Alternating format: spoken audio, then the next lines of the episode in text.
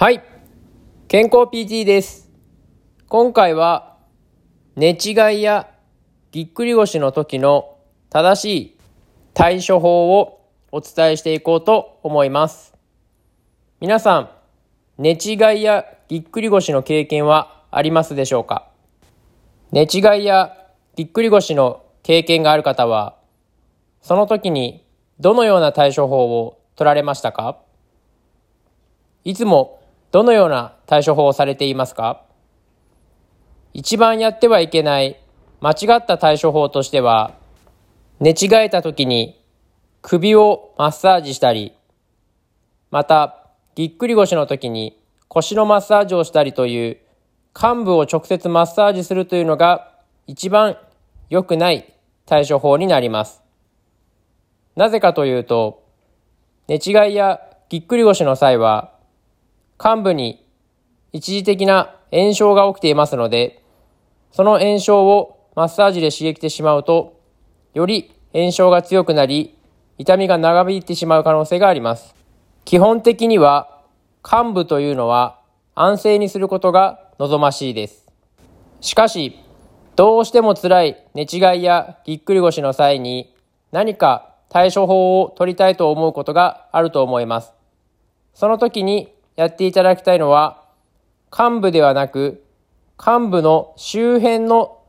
筋肉をほぐしてあげるということです。例えば、寝違いであれば首の問題ですので、首ではなく首のすぐ近くにある肩甲骨の周りをマッサージすることが必要になります。肩甲骨の周りの筋肉をほぐして、肩甲骨を動かす体操というのを行います。それにより首にかかる負担も減りますので、結果的に首の安静をより保つことができ、肩甲骨周りを動かすことで循環も良くなっていきますので、より寝違いの回復を促通する効果が期待できます。ぎっくり腰の際も腰を直接マッサージすると腰の筋肉などに負担が集中して逆に炎症が悪化する可能性がありますので、ぎっくり腰の際は腰のマッサージをするのではなく腰のすぐ近くにあるお尻の筋肉をマッサージすることが望ましいです。お尻の筋肉の硬い部分、押してズーンとする部分をしっかりとほぐして、そこの部分が伸びるようなストレッチを行い、股関節全体をぐるぐる回したりしながら、股関節の動きの幅を広げてあげていくことによって、結果的に腰にかかる負担が減りますので、腰の安静を保ちやすくなります。また、これも先ほどの寝違いの時と同様に、股関節をしっかり動かしてあげることによって血流が良くなりますので、結果的にぎっくり腰の回復を促通する効果が期待できます。最後に注意しないといけないこととして、寝違いではあまりないですが、ぎっくり腰の方で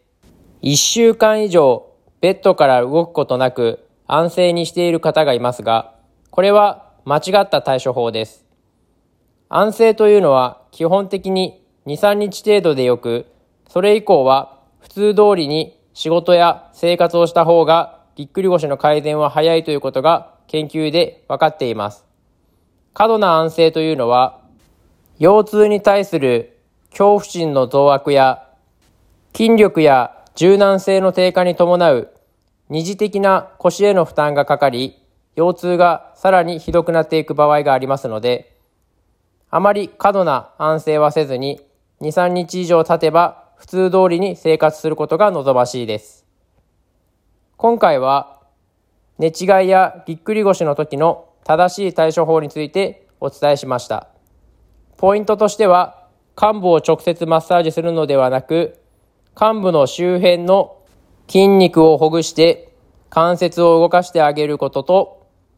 過度な安静はせずに2、3日以上でしっかりと元の生活に戻れるように体を動かすということが重要だということです。今回は以上になります。ではまた。